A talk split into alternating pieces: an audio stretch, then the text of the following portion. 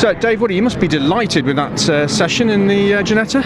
Yeah, really happy with that. Um, yeah, the car felt mega then, like really, really good. So big thanks to the team for giving me that car, and yeah, now we're on pole for the race one. Really happy. Now everybody's in the same boat. There's uh, a lot of humidity in the air. The track has been drying out, but there's some some damp bits out on parts of the circuit. How much was that a, a consideration for you as you were trying to get some consistent time in?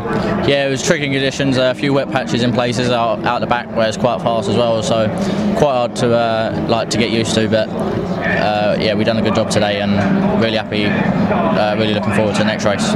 Now, you're going to have some clean air in front of you for, for tomorrow.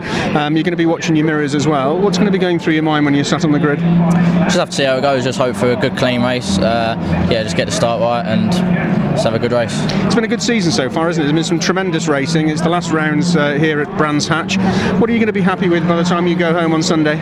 Yeah, it's been a great year, like uh, with the race in front, like really good racing in this series. Um, we've had a few dilemmas in our front, but no, we're still lying third in championship at the minute. Uh, yeah, happy with if, if, we come away with third, or it's possible we can get second, but I'll be happy with third. You're going to be looking for that top spot, though, aren't you? You're competitive. You want that, don't you?